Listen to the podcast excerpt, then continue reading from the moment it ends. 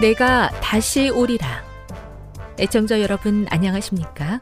여기는 에이더블유알 희망의 소리 한국어 방송입니다. 본 방송은 천국 복음을 온 세상에 전파하기 위해 제칠 일 안식일 예수 재림교회가 설립한 세계 방송망입니다. 에이더블유알 희망의 소리는 유럽, 라틴 아메리카, 아프리카, 러시아, 아시아의 방송망을 통해 전 세계에 복음을 전파하고 있습니다. 에이더블유알 아시아 희망의 소리 방송국은 한국어 방송을 매일 다섯 시간씩 송출하고 있습니다. 희망의 소리 방송은 인터넷과 스마트폰을 통해서도 언제나 청취하실 수 있습니다. 들으실 수 있는 인터넷 주소는 에이더블유알 닷 오알지입니다. 유튜브로는 에이더블유알 코리아로 검색하시면 됩니다. 이 시간 희망의 소리 한국어 방송과 함께 보람있고 유익한 시간 되시기 바랍니다. 내가 다시 오리라. 여기는 에이더블유알 희망의 소리 한국어 방송입니다. 주파수 안내입니다. 괌에서 송출하는 우리 방송은 한국 표준시로 밤 열한 시에 구천오백팔십 킬로헤르츠로, 다음날 오전 여섯 시에 구천팔백육십 킬로헤르츠로 각각 한 시간씩 방송하고 있습니다. 우즈베키스탄에서 송출하는 우리 방송은 한국 표준시로 밤 아홉 시에 만오천오백삼십 킬로헤르츠로, 밤 열 시에 구천칠백사십 킬로헤르츠로, 타지키스탄에서는 밤 아홉 시에 만오천이백오십오 킬로헤르츠로 각각 한 시간씩 방송하고 있습니다. 애청자 여러분의 많은 청취 바랍니다.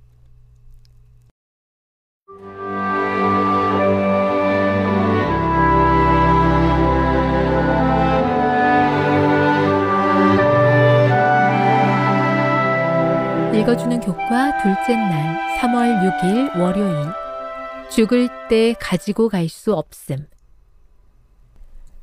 어떤 사람이 육십 대에 접어든 빌리 그레함 목사에게 살면서 당신을 가장 놀랍게 한 일이 무엇입니까? 라고 질문했다.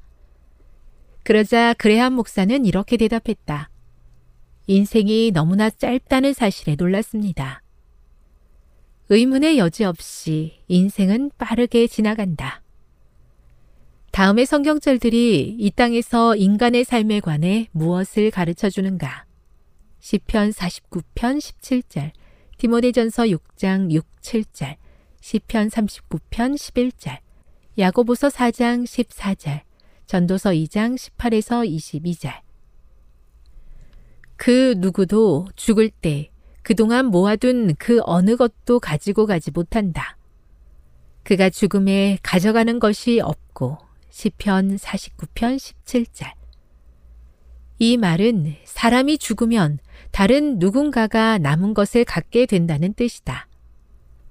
남은 것이 누구에게 주어지는가는 죽기 전에 어떤 계획을 세워 두었느냐에 따라 달라진다. 물론 모든 사람들이 재산을 남기는 것은 아니다. 하지만 열심히 일했던 사람들은 어느 정도의 재산을 모으게 된다. 그래서 당신이 죽은 뒤에 그 재산이 어떻게 될 것인가 하는 것은 모두가 깊이 생각해 보아야 할 문제이다. 재산이 많건 적건 관계없이 인생 끝에 남기고 갈 재산이 있는 경우 유산을 어떻게 사용할지 계획을 세우는 것이 하나님께서 축복해 주신 것들을 신실하게 관리하는 청지기로서의 마지막 실천일 수 있다. 만일 그대가 유언과 함께 유산 계획을 세워놓지 않는다면 살고 있는 국가의 법에 따라 처리하게 될 것이다. 명시적인 계획이 없는 경우 대부분 나라에서는 그것이 그들에게 필요하든지 아니든지, 그것을 좋은 용도로 사용하든지 아니든지, 내가 그들에게 주기를 원하든지 아니든지 관계없이 법정 상속인에게 유산을 상속한다. 하나님의 교회에는 아무것도 주어지지 않을 것이다. 그렇게 되기를 원치 않는다면 교회를 상속인에 포함시키기 위해 미리 계획을 세워 두어야 한다. 하나님이 모든 것의 주인이시기 때문에 하나님께서 우리에게 맡기신 재물을 다 사용한 후에는 사랑하는 가족들의 필요가 충족되고 나면 후에 남은 것은 정당한 주인이신 하나님께로 돌려드려야 한다는 것이 성경을 토대로 한 마땅한 결론일 것이다.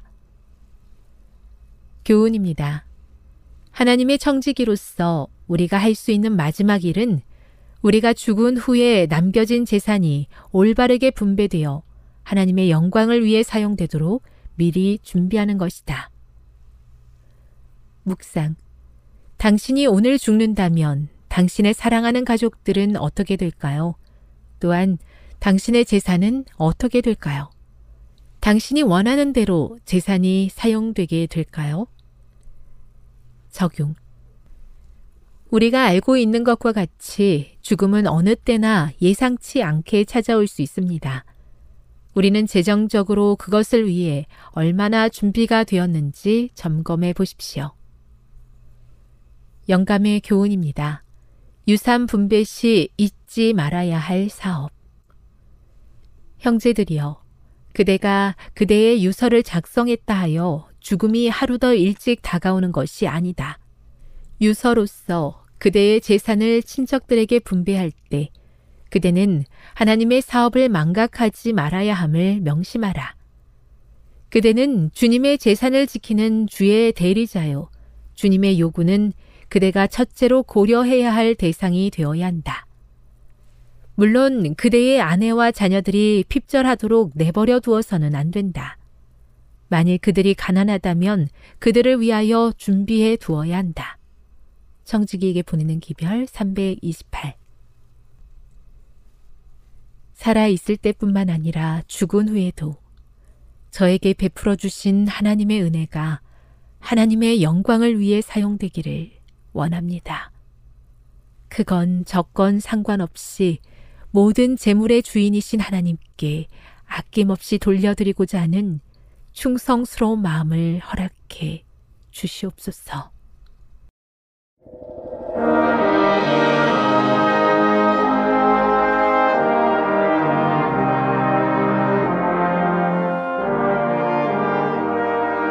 희망의 소리 청취자 여러분, 안녕하십니까? 출애굽기 다시 읽기 열아홉 번째 시간입니다.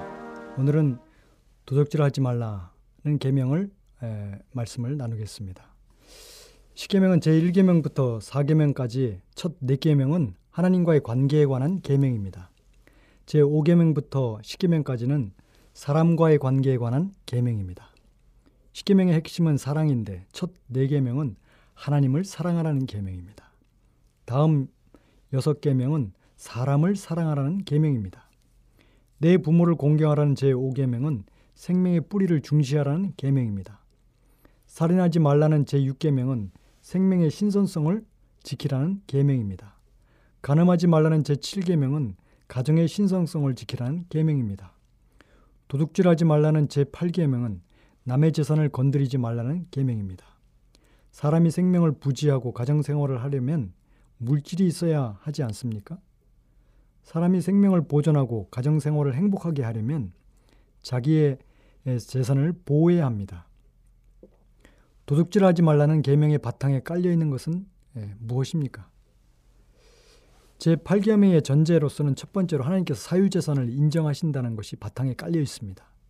만일 내 것이 내 것이고 남의 것도 내 것이면 도둑질하지 말라는 계명이 의미가 없기 때문입니다. 하나님께서 사유재산을 인정하신다는 것은 나의 재산과 남의 재산의 구분이 있다는 말씀입니다. 또한 나의 재산과 남의 재산을 다 끌어모아서 우리의 재산으로 만들어 놓고 필요를 따라서 나누는 공산주의 사상이 옳지 않다는 말씀입니다. 사유재산을 없애고 공, 공유재산으로 만들어서 필요를 따라 골고루 나누어주면 이 땅이 민중의 천국이 될까요? 모든 국민의 재산을 누가 끌어모읍니까? 또한 누가 그것을 나누어줍니까? 결국 공산당원들이 해야 할 텐데 공산당원들이 정말 공평과 정의로 국민들의 재산을 모아서 필요에 따라서 나누어줍니까? 공산주의 국가의 현실을 보십시오. 공산당원들이 국민들의 재산을 다 먹어버리지 않습니까?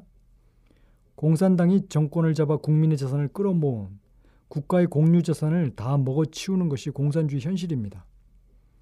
지금도 북한의 현실을 보면 공산주의를 하면서 민중의 지상낙원이 되었습니까? 무자비한 인권 탄압이 자행되고 국민들이 먹을 것이 없어 굶어 죽고 목숨을 걸고 두만강과 압록강을 건너 탈출하지 않습니까? 사유재산을 끌어모아 공유재산으로 만들어 필요에 따라 국민에게 나눠준다는 공산주의 사상은 현실적으로 공산당원만 배불리고 나머지 국민들을 못살게 만드는 사상이라는 것이 이미 증명되었습니다. 하나님은 사유재산을 인정하십니다. 그렇다고 우리의 재산이 우리의 것이고 하나님의 것이 아니라는 뜻이 아닙니다.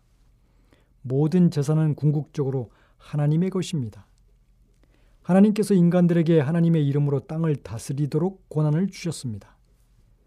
하나님께서 청지기인 우리에게 피조물을 누릴 권한을 주셨습니다. 하나님께서 특정 재산을 특정인에게 주시고 청지기로 관리하게 하셨습니다. 하나님께서 가나안 땅을 이스라엘에게 주시고 각 지파에게 땅을 분배해 주셨습니다. 레위기 이십오 장 이십삼 절에는 토지를 영구히 팔지 말 것은 토지는 다 내 것임이라. 너희는 거류민이요 동거하는 자로서 나와 함께 있느니라고 하셨습니다. 땅은 궁극적으로 하나님의 것이면서 동시에 하나님의 청지기인 이스라엘의 것이었습니다. 분배된 땅은 각 지파의 것이었고 각 가정의 것이었습니다. 하나님의 백성인 이스라엘의 땅만 중요한 것이 아니라 다른 민족과 다른 부족의 땅도 중요했습니다. 아브라함이 아내 사라를 위하여 묘지를 매입할 때 헷 족속의 재산권을 인정하고 헷 족속에게 정당한 대가를 지불하고 매입했습니다. 하나님께서는 재산권을 인정하십니다. 사람들은 하나님의 허락을 받아 땅에, 땅과 주택을 소유하고 있습니다. 도둑질하지 말라는 계명의 뿌리에는 사유재산 제도가 있습니다. 사유재산이 없다면 훔친다는 것은 무의미하기 때문입니다. 사람은 돈과 재물을 가지고 생명을 유지하고 가정을 보호합니다. 남의 재산을 훔치는 것은 결국 그 사람의 위엄과 자유를 공격하는 것입니다. 재산권과 인권은 뗄래야 뗄 수 없도록 연결되어 있습니다. 다른 사람의 재산을 훔치는 것은 다른 사람의 생존권을 위협하는 죄악입니다. 도둑질하지 말라는 계명의 두 번째 전제는 노동과 나눔입니다. 남의 것을 훔치지 말고 살려면 열심히 일해야 합니다. 노동은 하나님의 창조 명령입니다. 땅을 다스리려면 노동해야 합니다. 에덴 동산을 경작하고 지키는 것이 노동입니다. 우리는 사 계명대로 육 일 동안 열심히 노동해야 합니다. 나태는 금물입니다. 사도들도 열심히 일했습니다. 사도 바울은 일하기 싫거든 먹지도 말라고 하셨습니다. 일할 수 있는데도 일하기 싫어하면서 동료 인간들의 땀 흘려 노동한 결과를 얻어먹기만 하겠다는 것은 자신의 정신을 파괴하고 인간 공동체를 파괴하는 죄악입니다. 도둑질하지 말라는 계명은 이렇게 열심히 일하라는 계명입니다. 왜 열심히 노동해야 합니까? 자기와 가족의 생명을 보존하고 살기 위해서입니다. 그런데 자신과 가족이 먹고 사는 것이 노동의 유일한 목적입니까? 아닙니다. 바울은 에베소 사 장 이십팔 절에 도둑질하는 자는 다시 도둑질하지 말고 돌이켜 가난한 자들에게 구제할 수 있도록 자기 손으로 수고하여 선한 일을 하라고 말씀하셨습니다. 도둑질하지 않기 위해서 열심히 일하는 목적이 가정을 돌보는 것 외에 또 하나가 있는 것입니다. 그것은 가난한 자에게 구제하는 것입니다. 자신이 열심히 노동해서 번 것으로 가난한 사람을 도와주는 것입니다. 이렇게 제팔 계명의 전제는 노동과 나눔이 들어 있습니다. 노동에서 가족을 돌보고 가난한 다른 사람을 도와주라는 것입니다. 우리가 가진 모든 것이 궁극적으로 하나님의 것이지만 하나님께서 사유재산을 인정하, 인정하신 것은 자신과 가족을 돌보고 가난하고 소외된 이들을 도우라는 것입니다. 가진 자들이 마땅히 나누지 않으면 자생공산당이 생길 가능성이 아주 많아집니다. 우리 개인은 가진 것을 자발적으로 나누어야 합니다. 정부는 법과 제도로 나누게 해야 합니다. 자유롭게 열심히 일해서 돈을 벌게 해서 국가 경제가 성장하게 하면서 적절하게 나누도록 하는 정치를 해야 합니다. 성장과 복지, 이 두 마리의 토끼를 잡기가 쉽지 않습니다. 그러나 정부는 성장도 죽이지 않으면서 복지도 살리는 법과 제도를 마련해야 합니다. 그럼 성경은 어떤 것을 도둑질로 규정하고 있습니까? 이 첫 번째는 재물 도둑질입니다. 출애굽기 이십이 장에 보면 소나 양이나 낙이나 의복이나 물건 등 다른 사람의 재산을 도둑질하지 말라는 말씀이 나옵니다. 재물 도둑질에 대한 아픈 배상도 있습니다. 출애굽기 이십이 장 일 절에 사람이 소나 양을 도둑, 도둑질하여 잡거나 팔면 그는 소 한 마리에 소 다섯 마리로 갚고 양 한 마리에 양 네 마리로 갚을지니라. 우리가 오늘의 현실에서 도둑질의 경우 어느 정도 배상해야 할 것인가 하는 것은 법과 제도로 잘 정해져 잘 정해야 할 문제입니다. 그러나 남의 재물을 도둑질을 하면 안 되고 도둑질을 하는 경우에는 반드시 아픈 배상을 하도록 해야 합니다. 두 번째는 품삯 도둑질입니다. 하나님은 예레미야 선지자를 통해서 품삯을 도둑질하는 자, 사람에게 화를 선언하셨습니다. 예레미야 이십이 장 십삼 절에 불의로 그 집을 세우며 부정하게 그 다락방을 지으며 자신의 이웃을 고용하고 그의 품삯을 주지 아니하는 자에게 화 있을진저 말씀하셨습니다.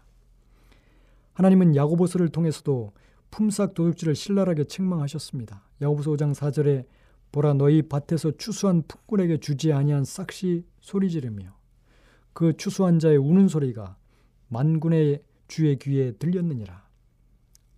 우리는 어떤 경우에도 노임을 착취해서는 안 됩니다. 내가 굶는 한이 있더라도 일꾼의 노임은 제때 지불해야 합니다. 직원들과 사원들의 눈에서 피눈물 나게 하면 나게 하면서 돈을 벌어서 선한 사업을 하겠다는 생각이 있다면 그 생각을 당장 바꾸어야 합니다. 노동에 대한 정당한 임금을 지불하지 않는 것은 도둑질하지 말라는 제팔 계명을 어기는 것입니다. 세 번째는 저울 도둑질입니다. 하나님은 모세를 통해서 재판할 때나 무엇을 청량할 때 불의를 행하지 말라고 명, 명령하셨습니다. 레위기 십구 장 삼십오 절 삼십육 절에는 너희는 재판할 때나 길이나 무게나 양을 잴 때 불의를 행하지 말고 공평한 저울과 공평한 추와 공평한 에바와 공평한 흰을 사용하라고 하셨습니다. 우리가 장사할 때나 거래할 때 원가가 얼마라는 것을 항상 정직하게 공개할 필요는 없지만 속여서 이익을 취하지는 말아야 합니다. 중국산을 국산으로 둔갑시킨다거나 호주산 쇠고기를 한우로 바꾸지, 바꾸어서 팔지 말아야 합니다. 방화가 안 되는 옷을 방화복이라고 속여서 거래하지 말아야 합니다. 가짜 영수증을 만들어 회사의 돈을 훔치는 것도 속여서 취하는 도둑질입니다. 전화 보이싱 피싱도 다 속여서 취하는 도둑질입니다. 네 번째는 사람 도둑질입니다. 출애굽기 이십일 장 십육 절에는 사람을 납치하는 자가 그 사람을 팔았거든 자기 수하에 두었거든 그를 반드시 죽일지니라. 디모데전서 일 장 십 절에도 사람을 납치하여 판매하는 인신 판매가 인신 매매가 나옵니다. 아기를 훔치거나 바꿔치기 하는 것은 사람을 도둑질하는 무서운 죄입니다. 사람을 도둑질을 하여 강제 노동을 시키고 어린아이를 납치하여 소위 앵벌이를 시키는 것도 무서운 죄입니다. 여인을 납치하여 매춘을 강요하는 것도 극악한 죄입니다. 사람을 도둑질하여 장기를 꺼내 파는 것은 사형을 받아 마땅한 극악무도한 죄입니다. 다섯째는 사랑 도둑질입니다. 위에서 언급한 도둑질은 조금 좁은 의미의 도둑질이지만 넓은 의미의 도둑질도 있습니다. 압살롬은 다윗 왕에게 가해야 할 사랑을 도둑, 도둑질했습니다. 사무엘하 십오 장 육 절에 이스라엘 무리 중에 왕께 재판을 청하러 오는 자들마다 압살롬의 행함이 이와 같아서 이스라엘 사람의 마음을 압살롬이 훔치니라. 최고 책임자에게 가야 할 사람들의 관심을 밑에 있는 사람이 자기에게로 돌리는 것도 존경 도둑질입니다. 최고 책임자에 대한 나쁜 소문을 퍼뜨려 사람들이 그를 불신하게 만들면서 반대급부를 노리는 것도 넓은 의미의 도둑질입니다. 여섯 번째 성전 도둑질입니다. 종교적인 것을 가지고 자신의 이권을 탐하기 위해서 도둑질하는 것은 성전 도둑질입니다. 거짓 선지자가 하나님이 하신 말씀대로 전하지 않고 자신의 이권이나 편의를 위해서 왜곡하거나 변질시켜서 전하는 것은 성전 도둑질에 속하는 말씀 도둑질입니다. 일곱 번째는 십일조 도둑질입니다. 말라기 삼 장 팔 절에 사람이 어찌 하나님의 것을 도둑질하겠느냐. 그러나 너희는 나의 것을 도둑질을 하고도 말하기를 우리가 어떻게 주의 것을 도둑질하고도 말하기를 우리가 어떻게 주의 것을 도둑질하였나이까 하는도다. 이는 십일조와 봉헌물이라. 하나님께 당연히 바쳐야 할 십일조를 바치지 않는 그것을 두고 하나님께서는 하나님의 것을 도둑질했다고 말씀하셨습니다.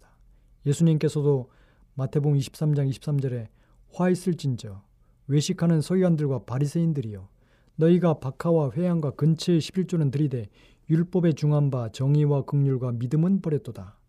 그러나 이것도 행하고 저것도 버리지 말아야 할지니라고 말씀하셨습니다. 십일조는 물질면에서 하나님과 관계를 맺는 최소한의 규정이기 때문입니다.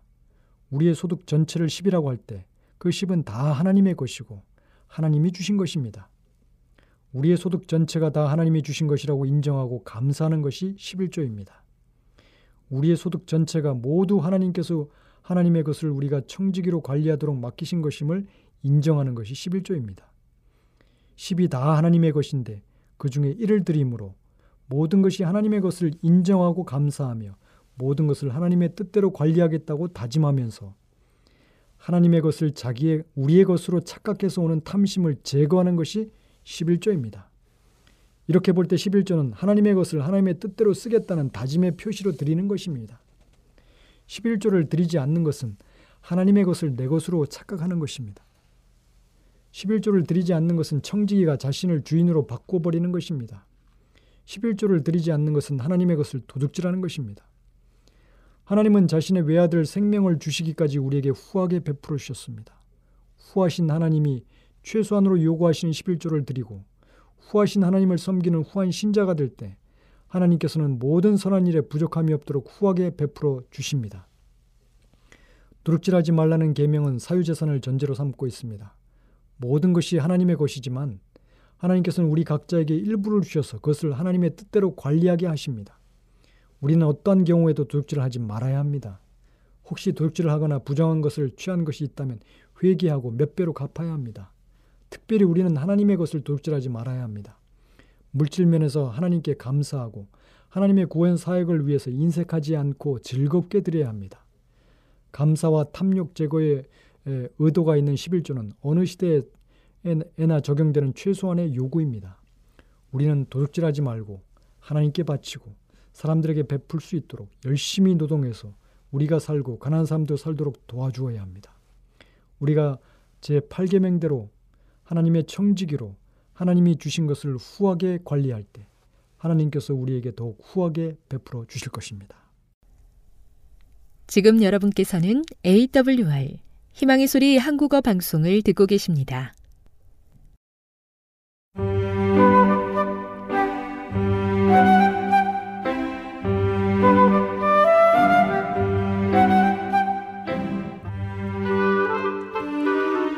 늘 주님이 함께하여 주심에 감사하는 마음으로 이 시간 건강한 생활의 지혜 준비했습니다.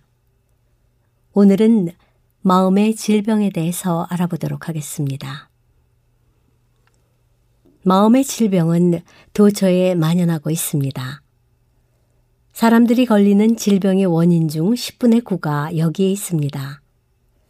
아마도 어떤 가정분란이 암 종병처럼 바로 심령을 갉아먹고 생명력을 약화시키고 있을지도 모릅니다. 죄에 대한 가책은 때때로 신체 조직을 손상시키고 정신의 균형을 잃게 합니다. 또한 영원히 불타는 지옥과 악인들의 끝없는 고통 등과 같은 그릇된 교리가 있는데 그것은 하나님의 품성에 관하여 과장되고 왜곡된 견해를 줌으로써 마음이 민감한 사람들에게 동일한 결과를 초래해왔습니다. 마음과 몸 사이에 존재하는 관계는 매우 밀접합니다. 하나가 영향을 받으면 다른 하나도 이에 교감합니다. 마음의 상태는 신체 조직의 건강에 영향을 미칩니다. 만일 마음이 바른 일들을 행한다는 의식과 다른 사람에게 행복을 유발해 줌으로써 오는 만족감을 통해서 자유롭고 행복하다면 그것은 혈액의 원활한 순환과 몸 전체의 상태를 고양시켜주면서 전체 조직에 영향을 미치는 쾌활함을 창출할 것입니다. 하나님의 축복은 일종의 치료하는 능력이며 다른 사람들을 이롭게 하는 일을 많이 하는 사람들은 마음과 생애 모두에서 놀라운 축복을 깨달을 것입니다. 뇌는 마음의 기관이자 도구로서 몸 전체를 통제합니다. 신체의 다른 부분들이 건강하기 위해서는 뇌가 건강해야 합니다. 그리고 뇌가 건강하려면 피가 깨끗해야 합니다. 만일 바른 식습관을 함으로 피가 깨끗하게 유지된다면 뇌는 원활하게 자양분을 공급받을 것입니다. 때때로 질병은 상상력에 의하여 생기고 또 자주 그것 때문에 크게 악화됩니다. 자신이 건강하다고 생각만 한다면 그렇게 지낼 수도 있을 많은 사람이 일평생 병약자로 지냅니다. 많은 사람이 조금이라도 위험에 노출될 때마다 병에 걸릴 것으로 상상하기 때문에 그들이 기대하는 그대로의 나쁜 결과를 초래하고 맙니다. 많은 사람은 전적으로 상상적인 원인에서 생긴 질병 때문에 죽습니다. 신체가 정신에 미치는 영향은 물론 정신이 신체에 미치는 영향도 아울러 강조해야 합니다. 정신적 활동에 따라 촉진되는 두뇌의 전기력은 신체의 모든 기관의 기능들을 활기차게 해줍니다. 그리고 그렇게 얻어진 신체 기능의 활력은 질병에 저항하는 데 헤아릴 수 없는 큰 도움을 줍니다. 이 점을 분명하게 가르쳐 주어야 합니다. 건강을 유지하고 회복하는 일에서 인간의 의지력과 자제력의 중요성, 분노, 불만과 이기심 또는 순결하지 않은 마음이 끼치는 우울함과 파괴적인 영향, 반면에 쾌활함, 사욕 없는 마음, 감사는 생명을 주는 놀라운 능력이 있다는 것을 분명하게 지적해야 합니다. 정신적, 도덕적 능력은 신체적 건강에 달려 있습니다. 어린이들은 건강을 해치는 모든 쾌락과 방종들을 버려야 한다는 가르침을 받아야 합니다. 자아부정과 자제를 배운다면 어린이들은 쾌락과 사치한 의복으로 욕망을 만족시켜주는 것보다 훨씬 더 행복할 것입니다. 가정에서 양호한 건강, 건전한 마음, 그리고 순결한 마음이 제일 중요한 것으로 여겨지고 있지 않습니다. 많은 부모가 자녀들을 쓸모있고 의무를 다하는 사람이 되도록 가르치지 않습니다. 그들은 떠받들여져 버릇이 잘못 들여지고 너무 귀여움을 받아 마침내 그들에게 자아부정은 거의 불가능한 일이 되어버립니다. 그들은 그리스도인 생활에서 성공하려면 건전한 신체에 깃든 건전한 정신을 개발하는 일이 가장 중요하다는 것을 배우지 못했습니다. 학교에서 온갖 종류의 질병의 원인이 너무나 확실하게 놓여왔습니다. 무엇보다도 모든 신체 기관 중에서도 가장 섬세한 뇌가 과도하게 활동하여 영구적으로 손상을 받아왔습니다. 그렇게 하여 야심이 많은 어머니들로 많은 어린이가 목숨을 잃었습니다. 이러한 취급을 능히 극복해 나갈 만한 충분한 체력이 있는 어린이들 가운데 평생 그 결과로 고통당하는 자들이 있습니다. 그들은 뇌신경의 활력이 몹시 약해져서 성인이 된 후 많은 정신적인 활동을 감당할 수 없게 됩니다. 뇌의 섬세한 몇몇 기관들의 힘이 완전히 소모된 듯 보입니다. 너무 어린 나이에 학교에 보냄으로써 어린이들의 육체적 및 정신적 건강이 위태롭게 되었을 뿐 아니라 도덕적인 견지에서도 그들은 패배자들이 되어버렸습니다. 많은 사람의 관심이 거의 전적으로 자신에게 쏠려 있기 때문에 신체적으로, 정신적으로, 그리고 도덕적으로 질병에 걸립니다. 그들은 마음이 다양한 어린이들과 그들의 자녀들의 지칠 줄 모르는 정력을 통해서 침체를 벗어날 수 있습니다. 어린이들이 가정에 가져다주는 수고, 책임, 그리고 경험의 유익을 깨닫는 사람은 아주 적습니다. 어린이가 없는 가정은 황폐한 장소입니다. 그런 가정에서 사는 사람들의 마음은 이기적이 되고 자신의 안락만을 사랑하는 마음을 품고 그리고 자신의 갈망과 편리만을 도모할 위험이 있습니다. 그들은 자기 자신에 대해서는 동정하지만 다른 사람들을 동정하는 일은 별로 없습니다. 자녀들을 위한 수고와 애정은 우리의 본성에서 거친 것을 제거하고 우리를 부드럽고 동정어린 사람으로 만들며 우리의 품성을 더 고상한 요소들로 개발시키는 데 영향을 끼칩니다. 슬픔과 여러 가지 문제에 신경을 쓰는 대신에 쾌활한 마음을 개발하는 것이 모든 사람의 의무입니다. 많은 사람이 이런 식으로 자신을 비참하게 만들 뿐 아니라 병적인 상상으로 건강과 행복을 희생시킵니다. 그들의 환경 가운데에는 유쾌하지 않은 것들이 있으며 그들의 용모는 끊임없이 얼굴을 찌푸림으로 말로 표현할 수 있는 것보다 훨씬 더 분명하게 불만을 표현하고 있습니다. 이 의기소침한 마음은 그들의 건강에 큰 해를 끼칩니다. 왜냐하면 그것은 소화의 과정을 방해함으로써 영양의 지장을 초래하기 때문입니다. 슬픔과 걱정은 단 한 가지 병도 치료해주지 못하고 오히려 큰 해를 끼칠 수 있습니다. 그러나 명랑함과 희망은 다른 사람들의 길을 밝게 해주는 한편 그것을 얻는 자에게 생명이 되며 육체의 건강이 됩니다. 인류를 고통스럽게 하는 질병의 대부분이 마음에서 비롯되며 그것들은 마음의 건강을 회복함으로써만 치유될 수 있습니다. 정신적으로 병든 사람들은 우리가 상상하는 것보다 훨씬 더 많습니다. 마음의 병이 많은 사람은 자주 소화불량이 되는데 그 이유는 정신적 문제가 소화기관들을 마비시키기 때문입니다.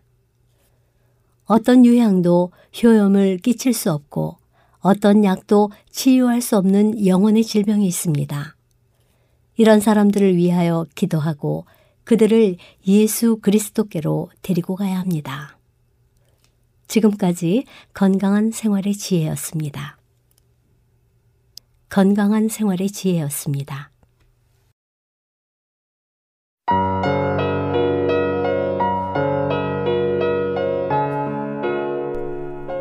고린도전서 사 장 일 절 그리스도의 일꾼. 사람이 마땅히 우리를 그리스도의 일꾼이요 하나님의 비밀을 맡은 자로 여길지어다. 그리고 맡은 자들에게 구할 것은 충성이니라. 너희에게나 다른 사람에게나 판단받는 것이 내게는 매우 작은 일이라.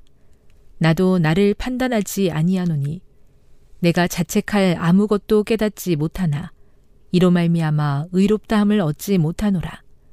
다만 나를 심판하실 이는 주시니라. 그러므로 때가 이르기 전 곧 주께서 오시기까지 아무것도 판단하지 말라. 그가 어두움에 감추인 것들을 드러내고 마음의 뜻을 나타내시리니 그때에 각 사람에게 하나님으로부터 칭찬이 있으리라. 형제들아, 내가 너희를 위하여 이 일에 나와 아볼로를 들어서 본을 보였으니 이는 너희로 하여금 기록된 말씀 밖으로 넘어가지 말라 한 것을 우리에게서 배워 서로 대적하여 교만한 마음을 가지지 말게 하려 함이라. 누가 너를 남달리 구별하였느냐? 내게 있는 것 중에 받지 아니한 것이 무엇이냐? 내가 받았은즉 어찌하여 받지 아니한 것 같이 자랑하느냐? 너희가 이미 배부르며 이미 풍성하며 우리 없이도 왕이 되었도다. 우리가 너희와 함께 왕노릇하기 위하여 참으로 너희가 왕이 되기를 원하노라. 내가 생각하건대 하나님이 사도인 우리를 죽이기로 작정된 자같이 끄트머리에 두셨음에 우리는 세계 곧 천사와 사람에게 구경거리가 되었노라. 우리는 그리스도 때문에 어리석으나 너희는 그리스도 안에서 지혜롭고 우리는 약하나 너희는 강하고 너희는 존귀하나 우리는 비천하여 바로 이 시각까지 우리가 주리고 목마르며 헐벗고 매맞으며 정처가 없고 또 수고하여 친히 손으로 일을 하며 모욕을 당한즉 축복하고 박해를 받은즉 참고 비방을 받은즉 권면하니 우리가 지금까지 세상의 더러운 것과 만물의 찌꺼기같이 되었도다. 내가 너희를 부끄럽게 하려고 이것을 쓰는 것이 아니라 오직 너희를 내 사랑하는 자녀같이 권하려 하는 것이라. 그리스도 안에서 일만 스승이 있으되 아버지는 많지 아니하니 그리스도 예수 안에서 내가 복음으로써 너희를 낳았음이라. 그러므로 내가 너희에게 권하노니 너희는 나를 본받는 자가 되라. 이로 말미암아 내가 주 안에서 내 사랑하고 신실한 아들 디모데를 너희에게 보내었으니 내가 너희로 하여금 그리스도 예수 안에서 나의 행사 곧 내가 각 처 각 교회에서 가르치는 것을 생각나게 하리라. 어떤 이들은 내가 너희에게 나아가지 아니할 것 같이 스스로 교만하여졌으나 주께서 허락하시면 내가 너희에게 속히 나아가서 교만한 자들의 말이 아니라 오직 그 능력을 알아보겠으니 하나님의 나라는 말에 있지 아니하고 오직 능력에 있음이라. 너희가 무엇을 원하느냐? 내가 매를 가지고 너희에게 나아가랴. 사랑과 온유한 마음으로 나아가랴. 고린도전서 오 장 일 절. 음행한 자를 판단하다. 너희 중에 심지어 음행이 있다 함을 들으니 그런 음행은 이방인 중에서도 없는 것이라. 누가 그 아버지의 아내를 취하였다 하는도다. 그리하고도 너희가 오히려 교만하여져서 어찌하여 통한이 여기지 아니하고 그 일 행한 자를 너희 중에서 쫓아내지 아니하였느냐. 내가 실로 몸으로는 떠나 있으나 영으로는 함께 있어서 거기 있는 것 같이 이런 일 행한 자를 이미 판단하였노라. 주 예수의 이름으로 너희가 내 영과 함께 모여서 우리 주 예수의 능력으로 이런 자를 사탄에게 내주었으니 이는 육신은 멸하고 영은 주 예수의 날에 구원을 받게 하려 함이라. 너희가 자랑하는 것이 옳지 아니하도다. 적은 누룩이 온 덩어리에 퍼지는 것을 알지 못하느냐. 너희는 누룩 없는 자인데 새 덩어리가 되기 위하여 묵은 누룩을 내버리라. 우리의 유월절 양 곧 그리스도께서 희생되셨느니라. 그러므로 우리가 명절을 지키되 묵은 누룩으로도 말고 악하고 악에 찬 누룩으로도 말고 누룩이 없이 오직 순전함과 진실함의 떡으로 하자. 내가 너희에게 쓴 편지에 음행하는 자들을 사귀지 말라 하였거니와 이 말은 이 세상에 음행하는 자들이나 탐하는 자들이나 속여 빼앗는 자들이나 우상 숭배하는 자들을 도무지 사귀지 말라 하는 것이 아니니 만일 그리하려면 너희가 세상 밖으로 나가야 할 것이라. 이제 내가 너희에게 쓴 것은 만일 어떤 형제라 일컫는 자가 음행하거나 탐욕을 부리거나 우상 숭배를 하거나 모욕하거나 술 취하거나 속여 빼앗거든 사귀지 말고 그런 자와는 함께 먹지도 말라 함이라. 밖에 있는 사람들을 판단하는 것이야 내게 무슨 상관이 있으리요마는 교회 안에 있는 사람들이야 너희가 판단하지 아니하랴. 밖에 있는 사람들은 하나님이 심판하시려니와 이 악한 사람은 너희 중에서 내쫓으라. 고린도전서 육 장 일 절. 세상 법정에 송사하지 말라. 너희 중에 누가 다른 이와 더불어 다툼이 있는데 구태여 불의한 자들 앞에서 고발하고 성도 앞에서 하지 아니하느냐. 성도가 세상을 판단할 것을 너희가 알지 못하느냐. 세상도 너희에게 판단을 받겠거든 지극히 작은 일 판단하기를 감당하지 못하겠느냐. 우리가 천사를 판단할 것을 너희가 알지 못하느냐. 그러하거든 하물며 세상 일이랴. 그런즉 너희가 세상 사건이 있을 때에 교회에서 경히 여김을 받는 자들을 세우느냐. 내가 너희를 부끄럽게 하려 하여 이 말을 하노니 너희 가운데 그 형제 간의 일을 판단할 만한 지혜 있는 자가 이같이 하나도 없느냐. 형제가 형제와 더불어 고발할 뿐더러 믿지 아니하는 자들 앞에서 하느냐. 너희가 피차 고발함으로 너희 가운데 이미 뚜렷한 허물이 있나니 차라리 불의를 당하는 것이 낫지 아니하며 차라리 속는 것이 낫지 아니하냐. 너희는 불의를 행하고 속이는구나. 그는 너희 형제로다. 불의한 자가 하나님의 나라를 유업으로 받지 못할 줄을 알지 못하느냐. 미혹을 받지 말라. 음행하는 자나 우상 숭배하는 자나 간음하는 자나 탐색하는 자나 남색하는 자나 도적이나 탐욕을 부리는 자나 술 취하는 자나 모욕하는 자나 속여 빼앗는 자들은 하나님의 나라를 유업으로 받지 못하리라. 너희 중에 이와 같은 자들이 있더니 주 예수 그리스도의 이름과 우리 하나님의 성령 안에서 씻음과 거룩함과 의롭다 하심을 받았느니라. 몸으로 하나님께 영광을 돌리라.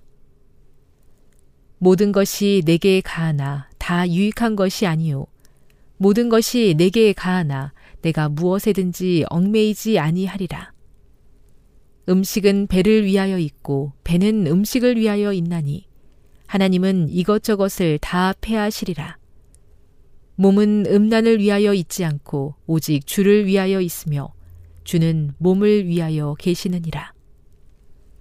하나님이 주를 다시 살리셨고 또한 그 권능으로 우리를 다시 살리시리라.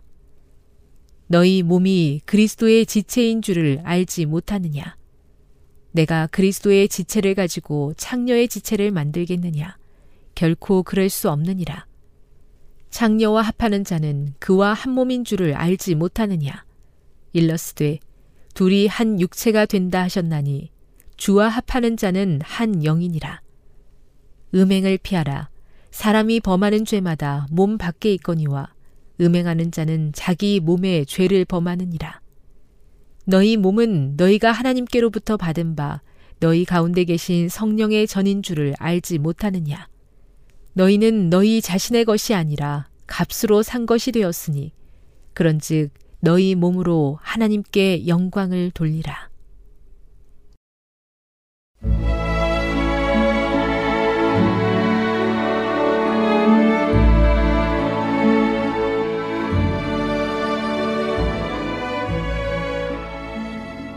애청자 여러분 안녕하십니까? 명상의 오솔길의 유병숙입니다. 이 시간은 교회를 사랑하시고 돌보시는 하나님의 놀라운 능력의 말씀이 담긴 엘렌 지 화이트죠. 교회 증언 일 권을 함께 명상해 보겠습니다. 두 면류관. 죽은 시체가 땅을 덮었으나 많은 무리는 죽어 넘어진 동료의 시체를 짓밟고 앞으로 달려나갔다. 면류관에 도달한 사람은 모두 거기서 한 몫을 소유하였으며 관심을 가지고 그 주위에 둘러선 무리로부터 크게 박수갈채를 받았다. 악한 천사들의 큰 무리는 매우 분주했다. 사탄이 그 가운데 있었다. 모두는 가장 큰 즐거움으로 면류관을 얻고자 투쟁하는 무리를 바라보았다. 사탄이 면류관을 열렬하게 찾는 자에게 특별한 마력을 던지는 것처럼 보였다. 이 지상의 면류관을 찾는 자 중 많은 사람이 그리스도인임을 공언하는 자이었다. 그들 중 어떤 사람은 약간의 빛을 가지고 있는 것처럼 보였다. 그들은 하늘의 면류관을 부러운 듯이 쳐다보고 이따금 그 아름다움의 매력을 느낀 것처럼 보였으나 그 가치와 영광에 대한 참뜻은 이해하지 못하였다. 그들은 하늘의 면류관을 잡기 위하여 한 손을 힘없이 뻗었으나 다른 한 손은 지상의 면류관을 위하여 뻗고 그것을 소유하고자 결심했다. 그리하여 세상의 면류관을 열렬하게 추구하는 중에 하늘의 면류관을 시야에서 잃어버렸다. 그들은 어두움 가운데 버려졌으나 세상의 면류관을 얻기 위하여 열심히 더듬어 찾고 있었다. 어떤 사람은 너무도 열렬하게 세상의 면류관을 찾는 자에게 혐오감을 갖게 되었다. 그들은 그들의 위험을 느끼고 그것에서 돌아서서 하늘의 면류관을 열렬히 찾았다. 그러한 사람의 얼굴은 곧 어둠에서 빛으로, 침울에서 명랑과 거룩한 기쁨으로 변하였다. 그 후에 나는 눈을 하늘의 면류관에 굳게 고정시키고 무리를 헤치고 나아가는 한 무리를 보았다. 무질서한 군중을 뚫고 열심히 나아갈 때 천사들이 수행하면서 그들이 전진할 수 있도록 틈을 만들어 주었다. 하늘의 면류관에 접근해 갔을 때 거기서 나오는 빛이 그들과 그들 주위를 비추어서 흑암을 몰아내고 점점 더 선명하고 밝아져서 마침내 변화되어 천사와 비슷해진 것처럼 보였다. 그들은 한 번도 세상의 면류관에 미련의 눈길을 던지지 않았다. 세상의 면류관을 좇는 자는 그들을 조롱하고 검은 공들을 던졌다.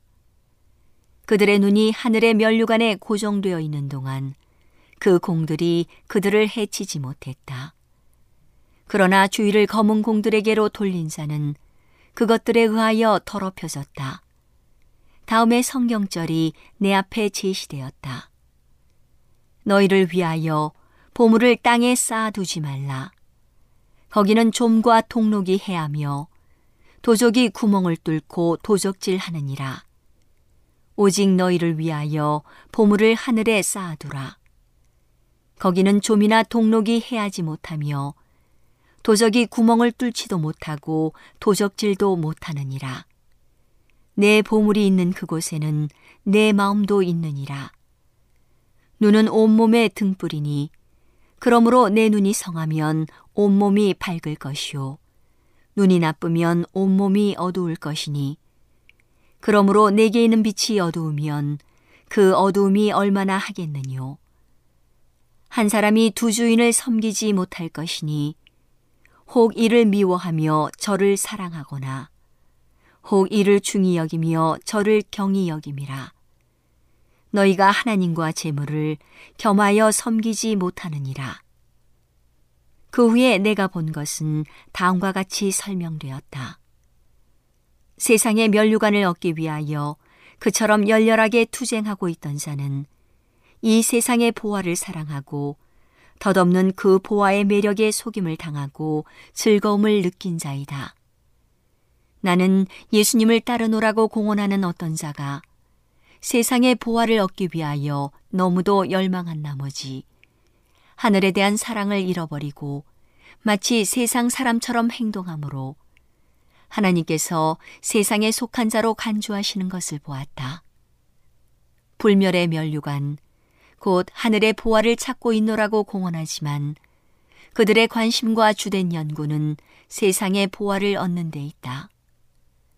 이 세상의 보화를 가지고 있고 부를 사랑하는 자는 예수님을 사랑할 수 없다. 그들은 자기들이 옳다고 생각할지 모른다. 그리고 비록 수존노와 같이 소유물을 움켜쥐고 있을지라도 그들이 진리의 사업이나 하늘의 보화보다 돈을 더 사랑한다는 사실을 보여줄 수도 느끼게 할 수도 없다. 그러므로 내게 있는 빛이 어두우면 그 어두움이 얼마나 하겠느뇨. 이런 자들의 경험에는 그들에게 주어진 빛이 간직되지 않았으므로 그 빛이 어둠으로 바뀐 시기가 있었다. 천사는 그대들이 세상의 보화를 사랑하고 숭배하면서 참된 부를 소유할 수는 없다라고 말하였다. 젊은이가 예수님께 와서 선생님이여 내가 무슨 선한 일을 하여야 영생을 얻으리이까 라고 말했을 때 예수님께서는 그의 소유를 나누어 주고 영생을 얻든지 소유를 간직함으로 영생을 잃어버리든지 양자택일의 길을 제시하셨다. 그에게 있어 재물은 하늘의 보화보다 더욱 큰 가치가 있었다. 그가 그리스도를 따르는 자가 되고 영생을 얻기 위하여 자신의 재물을 가난한 자에게 나누어 주어야 한다는 조건은 그의 소망을 식어지게 하였다. 그는 근심하며 돌아갔다. 오늘은 하나님의 놀라운 능력의 말씀이 담긴 엘렌 지 화이트 교회 증언 일 권을 함께 명상해 보았습니다. 명상의 오솔길이었습니다.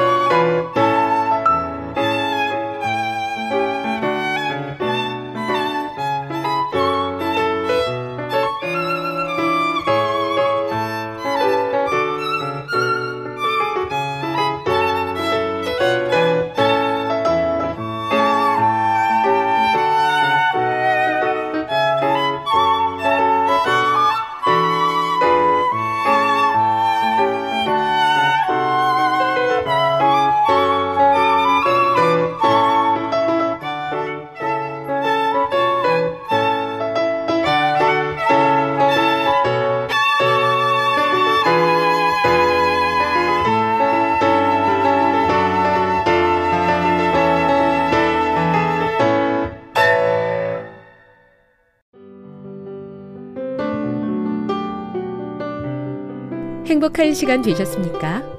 지금까지 여러분께서는 에이더블유알 희망의 소리 한국어 방송을 청취하셨습니다.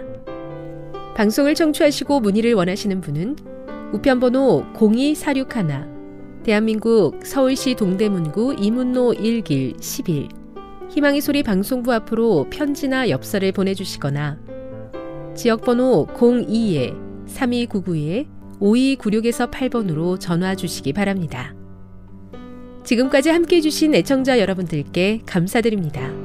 애청자 여러분, 다음 이 시간까지 하나님 안에서 늘 평안하십시오. 감사합니다. 내가 다시 오리라. 여기는 에이더블유알 희망의 소리 한국어 방송입니다.